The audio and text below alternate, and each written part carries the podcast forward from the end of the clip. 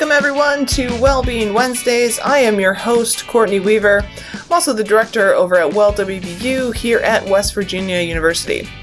So today I'm actually joined once again by no one, so it's just me talking to myself for the next 10 or so minutes. But thank you for tuning in. We really appreciate it. So, today is likely to be the last podcast for the semester, and I'd like to focus on something that all of our students are probably working on managing right now, and that is test anxiety. So, a lot of the information that I'm sharing with you today, I've actually taken from Brown University. They have some great information on their website about managing test anxiety that was actually written by someone at the University of Illinois Chicago's Academic Center for Excellence, and that person was Cecilia Downs. So I want to give them credit where credit is due, because it's some really good information that we'll be sharing with you today. So, if you are anything like me, I'm pretty sure that I have anxiety 90% of the time. But if you are experiencing anxiety in relation to a test that's coming up, you actually might experience some physical symptoms. So those symptoms could include an upset stomach, you might have sweaty palms, your heart might be racing, or other things like that. You also might have trouble remembering information and thinking clearly. And so, if this anxiety is actually interfering with your performance or your quality of life, there are some suggestions that for actions that you can take. So, first, think about what the possible causes of that anxiety are. So, thinking more deeply about the nature of your fears and then coming up with, a- with an answer to that fear. So, that could be like a change in your behavior or a change in your thinking, which is also known as like reframing the situation. So you might have some realistic fears. Like one of those realistic fears might be, I'm not ready for this test.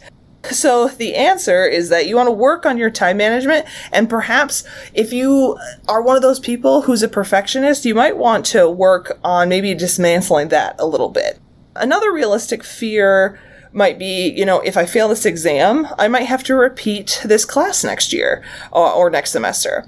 So if that's the case, you know, you want to talk to someone like your advisor or the dean or maybe a counselor and try to be as realistic as you can about your options. So in a lot of cases, there are some second chances, ch- ugh, second chances that are built into the system.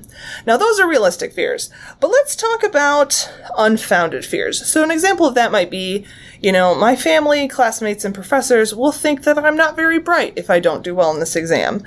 So the response here is that at this level of education, you know, you are in college, you know, everyone is smart and intelligence is not the primary variable that is separating top performers from lower ones.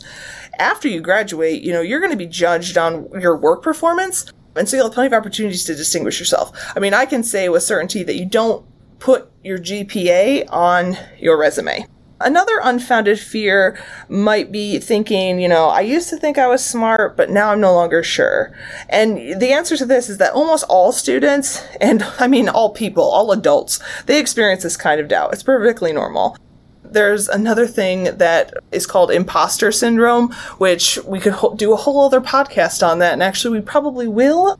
But that's just thinking that you're not good enough for a situation. And in, rea- in actuality, you are.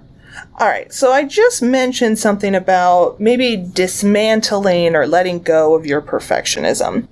So this can be really difficult on an emotional level, but it is important to try. Something that is just a, a, plain fact is that in college it's virtually impossible to learn every detail that you'll need to know. And so what you need to do is focus more on the most important concepts and learn those well enough so that maybe you could actually teach them yourself. So, understanding of the major concepts are going to help you guess on some of the details that you might be not able to recall during the test. And so, one of the tips to help curb your perfectionism is to set a time limit and then go through a set of your lecture notes with the goal of pulling out only the most important concepts and facts. And then tell yourself that if you have time later on, you will return to gather the less important information. And what's important here is that knowing that you can return will make it emotionally easier to leave more of those minor details behind for the moment. One of the things that you can do to help manage your test anxiety before the exam even occurs is to put things into perspective. So it's important to remind yourself that yes, your upcoming exam is important, but your entire future isn't going to hinge on the results of that exam. I think one thing that is good to think about is that every single person in every single academic discipline has at one point struggled academically. And I think that can kind of help say, you know what, no one is perfect and we all struggle sometimes. So that's important to remember. Another thing that might help maybe put some things into perspective is to remind yourself of your past successes. So it's often easy to lose perspective uh, when you find out that maybe you're no longer the top student in the class. And on an intellectual level, you know that you're competing against many, many other bright students, but you, you might have to remind yourself of that because sometimes our emotions aren't always logical. And so bring to mind these past successes on exams. Like, yeah, I've taken a test like this before and I've was really good at it. And so that's always important because you can say, if I did it once, then I can do it again. Another useful trick is to not let a test, don't give it that power to define you. So it's not a measure of your intelligence or your brilliance. You know, uh, you know, a lot of times the performance on an exam depends on how effectively you studied, and you know some of the test taking strategies that you use there are a lot of people out there who just flat out struggle with taking tests. And so if you are the one if you are someone that does struggle with test taking know that there are resources on campus that are available to you to help you with that. Another thing to remember is that uh, a certain level of anxiety is actually helpful in performing your best when we also when we talk about stress management people uh, there's that misconception that we need to eliminate all stress but actually a small amount of stress which is called eustress is actually helpful in keeping us alive and in performing well and so a little bit is helpful. But if it gets to be something that is excessive, there are some control strategies to moderate that so that it doesn't become overwhelming. Also, depending on the type of test that you are doing, there might be some opportunities to practice some of the questions. So if they're essay questions or multiple choice questions, Sometimes professors provide that, or if you're taking a test that is like a standardized test, there are always practice practice exams available. So you can maybe familiarize yourself with the format of the test so that'll help you know what to expect on the actual day of the exam. I know we've talked about this in a previous podcast a couple weeks ago, but it is important to get a good night's sleep for several days before the exam. Remember, you don't want to stay up all night and pull those all nighters because it doesn't do you any good in the long run. Because with adequate sleep, you're going to be able to think more clearly and you're going to be able to deal with your anxiety in a better way. So if you are having trouble sleeping, you might, might want to consult your healthcare provider so that they can provide some strategies for you. And the final tip for preparing before an exam is that it's important to remember that high anxiety can actually increase the impact of caffeine. So on test days, you probably want to reduce your intake if you are someone who is experiencing high test anxiety. So if you normally have maybe two or three cups of coffee, maybe just stick to one on a test day. Now, for those tips and tricks for during the exam. The first one is to get to the test site a little bit early, but don't really talk to any other students right before the exam because their anxieties could only increase your own. Plus, if you get into conversations about how much you studied and maybe they studied for 20 hours and you studied for 15 and now you're thinking, oh, I didn't study enough, but everyone learns differently. So perhaps just avoid talking with them besides the usual, you know, good morning or good afternoon. So instead, maybe take a walk uh, around the building you can silently talk to yourself. You can meditate a little bit, practice some deep breathing, or pray if that is something that you like to do. But actually, moving your body can help get rid of some of that nervous energy that you're experiencing. Once you get into the classroom or whatever it is that you're taking the test, try to choose a seat in a place that has few distractions. So probably not near the door. You'll probably actually want to go more towards the front of the room. And then if you're someone where noise, you know, really distracts you, you might want to bring earplugs to limit those distractions, but you need to make sure that the professor or the proctor or whoever is running the exam that that's okay that you have those earplugs with you because sometimes those aren't allowed. So you want to double check before you use them. It may be helpful to remind yourself that you likely don't know all the material that could possibly appear on the test, and that nobody else does either.